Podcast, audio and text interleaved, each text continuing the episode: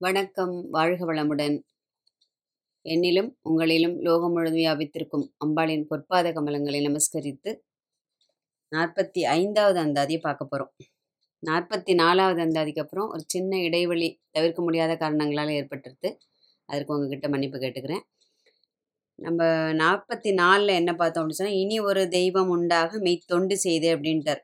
அதாவது மும்மூவருக்கும் முதல்வியாக இந்த பிரபஞ்சத்தையே படைத்தும் காத்தும் ரட்சிக்கக்கூடிய உன்னை தவிர வேறொரு உயர்ந்த தெய்வம் உண்டோ அதனால நீ என்ன நீ பா ரட்சித்து அருள வேண்டும் அப்படின்னு சொல்லிட்டு அம்பாள் கிட்ட அதாவது உன்னை தொழுவதை தவிர எனக்கு வேறொரு பணி இல்லை அப்படிங்கிற மாதிரி ஆணித்தரமாக சொல்லிட்டார்.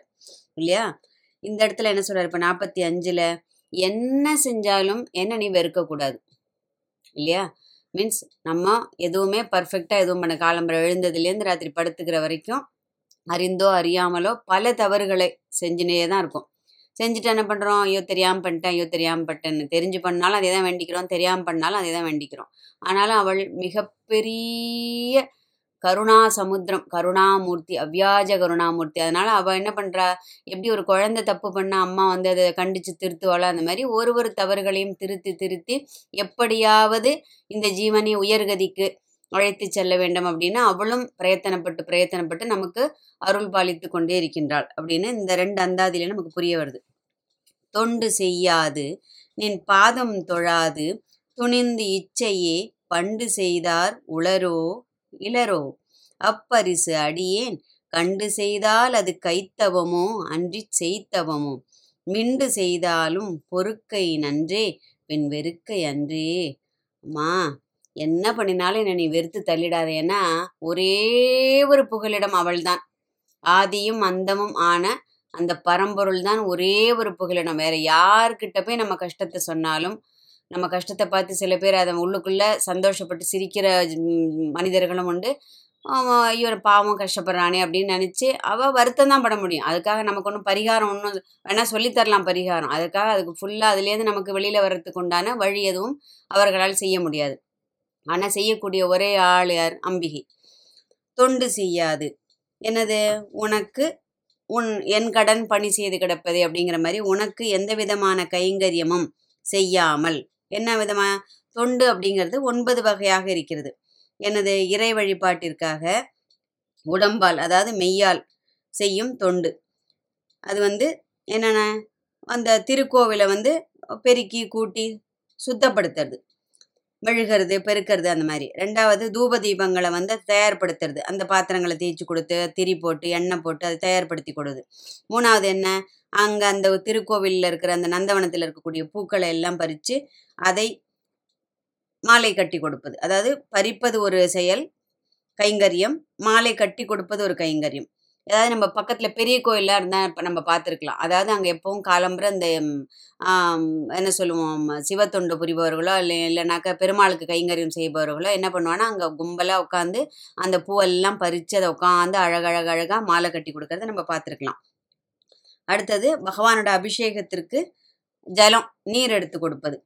அடுத்தது சந்தனம்.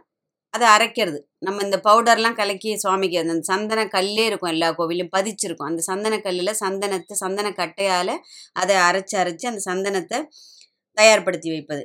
அடுத்தது நெய்வேத்தியம். சுவாமிக்கு உண்டான நெய்வேத்தியங்களை தயார்படுத்துவது. அடுத்தது அலங்காரத்திற்கு அந்த சுவாமிக்கு அந்த திரு ஆபரணம் இருக்கு இல்லையா? ஆபரணம் அண்டு வஸ்திரங்கள். அதெல்லாம் எடுத்து வைப்பது. அடுத்தது என்ன? அந்த அந்த பெரிய கோவில்கள்லாம் பரிவார தேவதைகள்லாம் இருக்கும் இல்லையா? அந்த பரிவார தேவதைகளுக்கும் அபிஷேக அலங்காரம் செய்து வைப்பது. அப்படி ஒன்பது விதமான நவக்கிரியா அப்படிங்கிற அந்த ஒன்பது விதமான தொண்டு இருக்குது இதை தான் அபிராம்பட்டர் ஒரே வார்த்தையில் தொண்டு செய்யாது. இதில் ஏதாவது நம்ம பண்ணியிருக்கோமா நம்மளே நம்மளை கேட்டு பார்த்துக்கணும் இல்லையா? எவ்வளோ அழகாக சொல்லியிருக்காரு பாருங்க. ரொம்ப ஒன்றும் பெருசாக நான் வந்து கோடியில் செய்யணும். இல்லைன்னா வந்து ப பத்து பவுன் இருபது பவுன் நகை வாங்கி கொடுக்கணும். இல்லை வைரத்தால் அடிகை பண்ணி போடணும். அப்படிங்கிறது இல்லை. சுவாமிக்கு கைங்கரியங்கிறது எவ்வளவு எளிமையான கைங்கரியம். இதில் நம்ம ஏதாவது ஒன்றாவது செஞ்சுருக்கோமான்னு நம்மளை நம்ம கேட்டு பார்த்துக்கணும் இந்த ஒன்பது விதமான அந்த தொண்டு தொண்டு செய்யாது. நின் பாதம் தொழாது எது? உன்னுடைய அந்த பொற்தாமரை திருவடிகளை வணங்காமல். நின் பாதம் தொழாது துணிந்து இச்சையே பண்டு செய்தார் உளரோ இளரோ அப்படின்ட்டார். நேரடியா பொருள் என்ன? உன்னுடைய திருவடிகளை வணங்காது இருப்பது அப்படின்னுட்டு. பண்டு அப்படின்னாக்க தன் இச்சைப்படி தன்னுடைய விருப்பப்படி செய்வதுதான் பண்டு அப்படின்னு பேரு. அப்போ மகனியர்கள்லாம் என்ன பண்றா? அந்த ஞான வழி இல்லையா? அதாவது கர்ம வழியில் தங்களுடைய கடமைகளை செய்து ஞான வழியில் அவளின் திருவடிகளை அடைகிறார்கள். பக்தி பக்தி மார்க்கத்தில் என்னென்ன சொல்கிறோம் சரியை கிரியை அப்படின்னு சொல்லிட்டு சொல்கிறது அதாவது அந்த ஞானம் முதிர்ந்து அந்த சமாதி நிலைன்னு சொல்கிறோம் இல்லையா? அது வந்து அந்த சமாதி நிலையில் வாழும் அந்த ஜீவன் முக்தர்கள் வந்து என்ன பண்ணாலும் அது தவமாக இருக்குமா? அவர்கள் அந்த அவர்கள் நடந்தா அது சரியை. அவர்கள் செய்வதெல்லாம் கிரியை. சரியா? அவர்கள் அந்த மூச்சு விடுறதே ஒரு யோகம். அவர்கள் தூங்குவது தான் ஒரு சமாதி நிலை. அப்போ சதா காலம் அவர்கள் இறைவனுக்கு பூஜை செய்து கொண்டே இருக்கின்றார்கள் அப்படின்னு தாய்மானவர் சுவாமிகள் சொல்றதா வியாகியானர்கள் எழுதியிருக்கா எவ்வளோ அழகான இது பாருங்க. அதாவது சமாதி நிலையில் வாழும் முக்தர்கள் என்ன பண்ணினாலும் அதுவே தவம். நடப்பதே சரியை செய்வது அவர்கள் செய்யும் செயல்கள் எல்லாம் கிரியை அவர்கள் சுவாசமே யோகம் அவர்கள் அந்த தூக்க நிலை ஆழ்ந்த அந்த சமாதி இது அதுதான் சமாதி நிலை. அப்போ சதா சர்வ அவர்கள் இறைவனுக்கு பூஜை செய்து கொண்டே இருக்கின்றார்கள் அப்படின்னு தாய்மான சுவாமிகள் சொல்றதா எழுதியிருக்கா.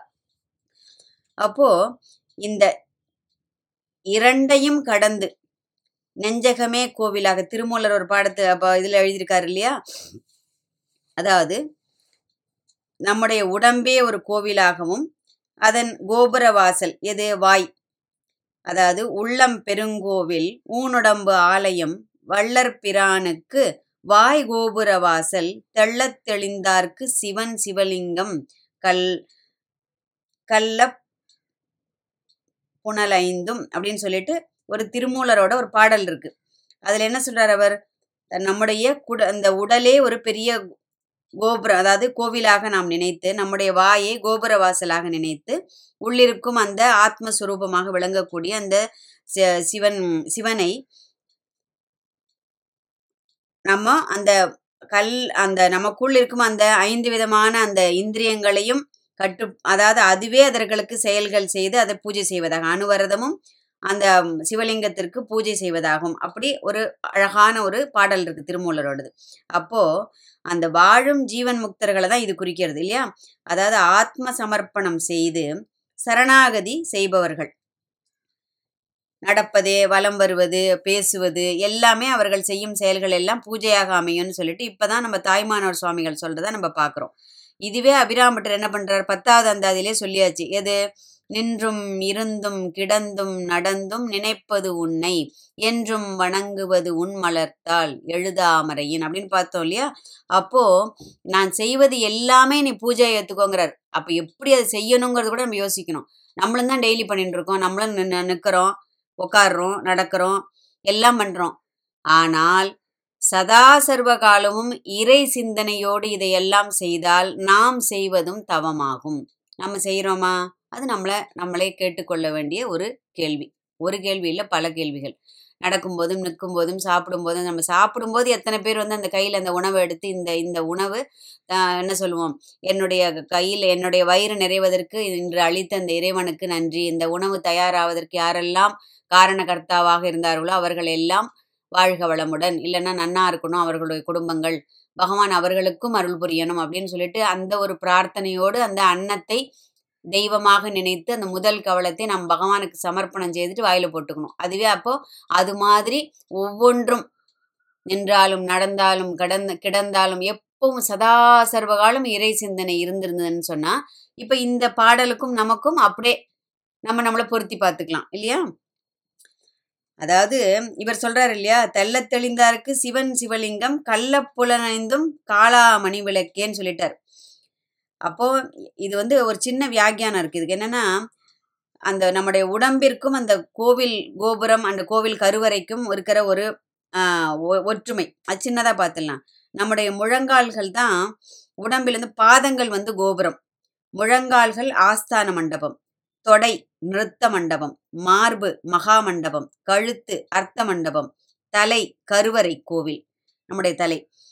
என்பது அந்த ஆகமம் சொல்லி வச்சிருக்கு. இந்த உடலில் உள்ள அந்த ஆறு ஆதாரங்கள் போல அந்த கருவறை முதலான ஆறு நிலைகள். எப்படி அந்த ஆகம முறைப்படி கட்டப்பட்ட கோவிலுக்கு இந்த நிலையெல்லாம் இருக்குமோ அது ஆறும் நம்முடைய உடம்பில் உள்ள அந்த ஆதார சக்கரங்களோடு பொருந்துகிறதுன்னு சொல்லிட்டு வியாகியானவர்கள் சொல்றார்.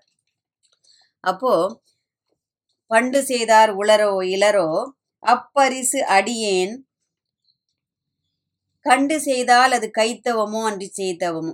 அதெல்லாம் பார்த்துமா எனக்கு ரொம்ப ஆசையா இருக்கு. எனக்கும் அந்த மாதிரி ஒரு நிலை வாய்க்க பெறாதா அப்படின்னு ஏங்குறாராம். ஒருவேளை நானும் அவா செய்யற மாதிரி நானும் அதே மாதிரி நின்றும் இருந்தும் நடந்துமா நானும் ஒன்று அந்த மாதிரியே நினச்சிக்கிட்டுமா அப்படின்னு சொல்லிட்டு நினச்சிக்கிறாராம். அதிலே வெக்கமும் படுறாராம்.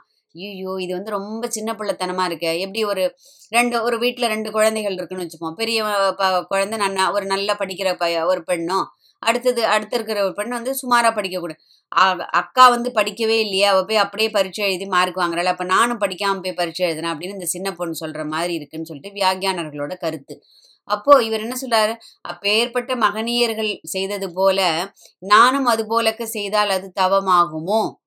இல்லை இல்லை இல்லை இல்லை ஆகாது. அது ரொம்ப சின்ன பிள்ளைத்தனமாகிடும் அதாவது அவர்களெல்லாம் அதுபோல் அந்த கர்மங்களை இறை அர்ப்பணமாக செய்து நடப்பதால் அவர்களுக்கு அது வாய்க்க பெற்றது. எனக்கும் அது கிடைக்குமோ? எனக்கும் அந்த மாதிரி ஒரு நிலை வராதா அம்மா? அப்படின்னு சொல்லி யார் யார் வேண்டிக்கிறது யாரு? அப்பேற்பட்ட பிரம்மஸ்வரூபமாக விளங்கக்கூடிய அந்த அபிராமி பட்டர். அம்பாளின் பரிபூரண கட்டாட்சத்திற்கு ஆளான அந்த அபிராமி பட்டர் சொல்வது எனக்கும் அந்த நிலை வாய்க்க பெறுமோன்னு இப்போ நம்ம எப்படி வேண்டிக்கணும்? நம்ம எப்படி நடந்துக்கணும்? அப்படிங்கிறது நம்ம இதுலேருந்து நம்ம தெரிஞ்சுக்கணும். கைத்தவமும் அன்றி செய்தவமும் இது நான் பண்ணின புண்ணியமாலாம் எதுவுமே இருக்காதுமா. எல்லாமே அதை பார்த்தும் எனக்கு நீ அருள்வதிலும் தான் இந்த ஒரு வ- நிலை எனக்கு வாய்க்கப்பெறும் அவரே எல்லாமே அது அது பார்த்துட்டு நான் அந்த மாதிரி செஞ்சாலும் அது வந்து நான் உடனே நான் பண்ண புண்ணியமோ அதனால தான் எனக்கு இதெல்லாம் நடந்திருக்கும் அப்படின்னு கூட நினைக்காது நினைக்க முடியாது. அப்படியே நான் மிண்டு செய்தாலும் அதாவது நான் வேண்டத்தகாத செயல்கள் புரிந்தாலும் உன்னுடைய அதாவது சொல்றார் இல்லையா நாம் செய்யும் செயல்கள் பகவானுக்கு பிரீத்தி ஏற்பட்டால் அதுவே புண்ணியம்.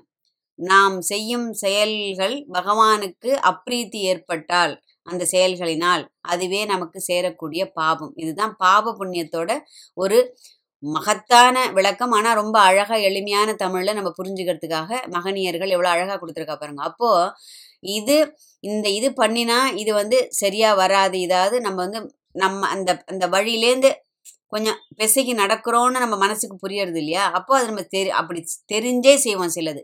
அப்போ தெரிந்து இது மாதிரி தப்பு பண்ணினா அந்த செயலினால் பகவானுக்கு அப்ரீத்தி ஏற்பட்டால் நாம நினச்சிட்டு நம்ம செய்யறது நல்லதுன்னு. ஆனால் அந்த செயல் பா புண்ணிய கணக்கா பாப கணக்காங்கிறது எப்படி போய் சேர்றதுங்கிறத நம்ம இதுலேருந்து புரிஞ்சுக்கணும்.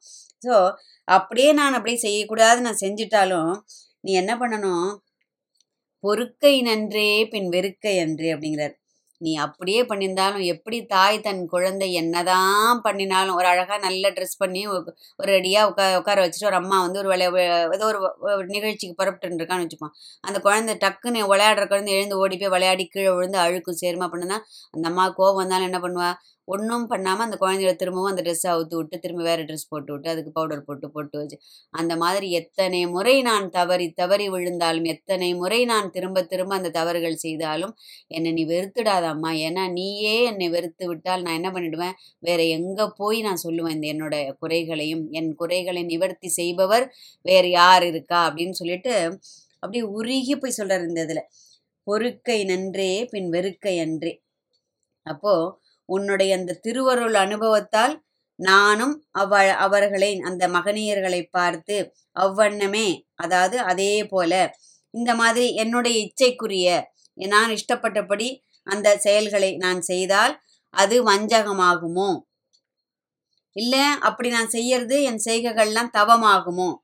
ரெண்டும் அவரே கேட்டுக்கிறார். அப்படி மாறுபட்ட செயல்களை செஞ்சாலும் எப்படி உன் குழந்தைன்னு என்னை நீ வந்து நினைச்சு நீ என்னை பொறுத்து அருள வேண்டும். பொறுப்பது பொறு அதாவது பொறுக்கிறது அப்படின்னா நீ என்னை மன்னிப்பது மட்டுமல்லாமல் என்னை நீ வெறுத்து ஒதுக்க கூடாது கண் அப்படியே கட்டளையை போட்டார் இப்போ.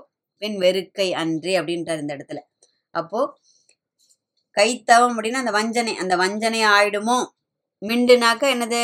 அதாவது முரண்பட்ட மாறுபாடான செயல்கள் அப்படின்னு சொல்லிட்டு அர்த்தம். அப்போ நாமும் அம்பிகையிடம் நித்தம் அனுவரதம் செய்யும் செயல்கள் எல்லாம் மகனியர்களின் வழியில் நான் நடக்க வேண்டும். மகனியர்களின் அறிவுரைகளை நான் பின்பற்ற வேண்டும். அவர்கள் செல்லும் வழியில் நடந்து ஞானம் கர்மங்களை ஒரு பற்றின்றி செய்து ஞான வழியில் அவர்களுடன் கைகோர்க்க வேண்டும். அப்படியே நடந்து நடந்து நடந்து நடந்து நடந்து நடந்து உன் திருவடியை பற்ற வேண்டும் அப்படிங்கிற அந்த உயரிய பிரார்த்தனையோடு இந்த அந்தாதியை நம்ம முடிச்சுண்டு அடுத்த அந்தாதியில் என்ன சொல்ல போறார்? நாற்பத்தி ஆறாவது அந்தாதியில் அம்பாளோட அந்த கருணையை பற்றி சொல்ல போறார். இப்போ ஏற்பட்ட கருணை அம்பாளுக்கு அப்படின்னா அவ்யாஜ கருணாமூர்த்தி நம்ம திரும்ப திரும்ப பார்க்குறோம் இல்லையா? அம்பாளோட கருணையை பற்றி அடுத்த அந்த அதில் சொல்கிறார் அதை பற்றி ரொம்ப விரிவாக பார்க்கலாம். வாழ்க வளமுடன் வாழ்க வையகம்.